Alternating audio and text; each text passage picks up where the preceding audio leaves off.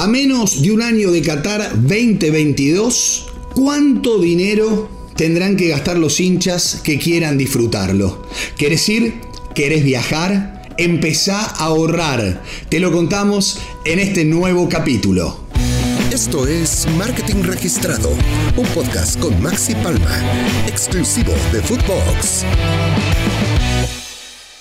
Bienvenidos amigos del continente a un nuevo episodio de Marketing Registrado exclusivo de Foodbox Oficial.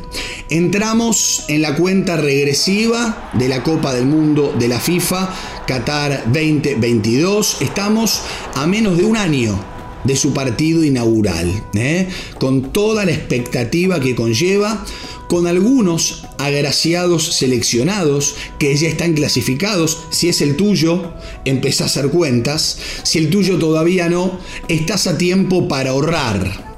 El 21 de noviembre del 2022, Qatar va a recibir en el estadio Al Bayt a la selección que determine el sorteo. Al momento, además del país organizador, los clasificados son Brasil y Argentina por Conmebol, Alemania, Bélgica, Croacia, Dinamarca, España, Francia, Inglaterra, Países Bajos, Serbia y Suiza por la UEFA. Vamos a tener que esperar hasta marzo del 2022, cuando la FIFA celebre su Congreso número 72 para conocer el sorteo, aunque con una particularidad por primera vez en la historia, no estarán todos los equipos participantes, ya que restarán definirse algunos repechajes. Además, Qatar 2022 ostentará otro récord. Será el mundial de mayor tiempo de espera desde 1950 respecto a su edición anterior, ya que se desarrollará entre los meses de noviembre y diciembre, a diferencia de los meses habituales de junio y julio. Y a su vez, será la Copa Mundial de Fútbol más corta desde 1978, ya que se extenderá por 28 días, a diferencia de los 32 habituales en los últimos campeonatos. Hecha esta introducción, vamos al tema principal de nuestro episodio de hoy. ¿Cuánto dinero deberá gastar un fanático para seguir a su selección en el torneo?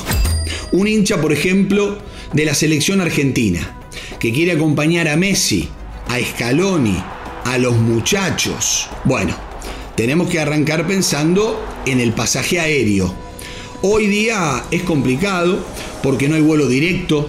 La única aerolínea de bandera que llega es Qatar Airways, pero con escala en San Pablo y uno tiene que tomar un avión hacia Guarulhos para conectar con San Pablo, que luego hace un vuelo directo a Doha. Imagínense la oferta y la demanda.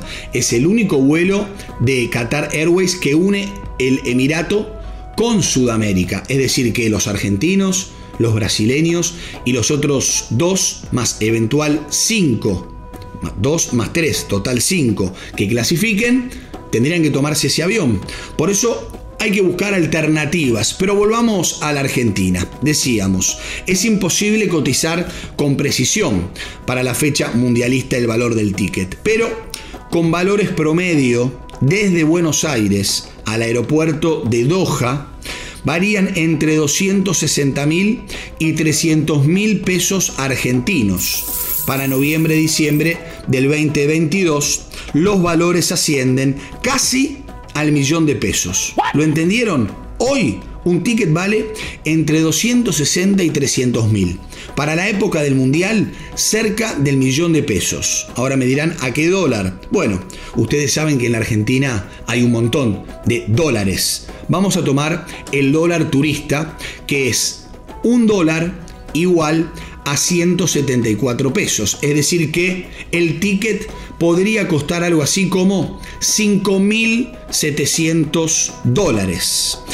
Dejando el aéreo, metiéndonos en la hotelería, es importante destacar otro valor diferencial de este mundial.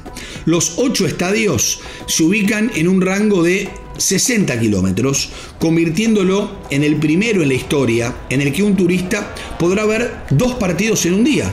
El comité organizador de Qatar lanzó un interesante programa llamado Host a Fund, donde los hinchas podrían dormir en casas locales de manera gratuita.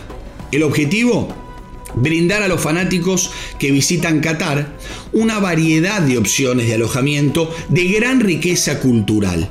Este enfoque único no solo permitirá que los fanáticos permanezcan en un solo lugar durante todo el torneo, sino que también les permitirá experimentar la cultura de Qatar a través de los ojos de un local. Luego, para los más convencionales, claro está, existen las opciones de hotelería, hoteles, Fan Village y atención, este mundial es una cosa de locos. Hasta cruceros 5 estrellas van a ser las alternativas disponibles con precios que varían de 30 dólares la noche, lo más económico, hasta 500 dólares los más cómodos de acuerdo a un relevamiento que hizo el diario argentino o el portal de noticias infobae.com. Llegando al ítem más esperado, las entradas. Es importante decir que aún la FIFA no las puso a la venta. Si tomamos como referencia los valores de Rusia 2018, de todas formas, podremos tener algunos parámetros válidos. La fase de grupos en Rusia costó entre, entre 105 y 210 dólares, ascendiendo hasta 245 dólares en octavos de final y llegando a un rango entre 455 y 1.100 dólares el partido decisivo. Al momento, el único requisito impuesto por Qatar para los turistas es el de la vacunación. De hecho, el primer ministro anunció la compra de un millón de dosis para aquellos turistas que no hayan sido inoculados en su país de origen. Por último, no viene mal repasar los medios disponibles de transporte en Qatar y sus ciudades mundialistas y lo que cuesta. El boleto de metro tiene un valor de 55 centavos de dólar, mientras que los buses cuestan el doble, 1.10, a esta altura del 2021. Con la fiebre mundialista pleno, las empresas de viajes y agencias de turismo registran búsquedas de hasta un 300% superiores Nadie quiere perderse Qatar 2022. Hasta aquí una investigación del equipo de producción de marketing registrado. Sueltos, aéreos, entradas, alojamiento. Pero el consejo, siempre es bueno buscar agencias de turismo oficiales que venden el paquete completo. A veces parecería algo más caro, pero a uno le sacan el dolor de cabeza. Llegamos al final de este capítulo, pero los dejo haciendo cuentas. ¿Están para subirse al avión? Nosotros, por lo pronto, nos encontraremos en el próximo capítulo de Marketing Registrado en Foodbox Oficial. Chao amigos, hasta la próxima.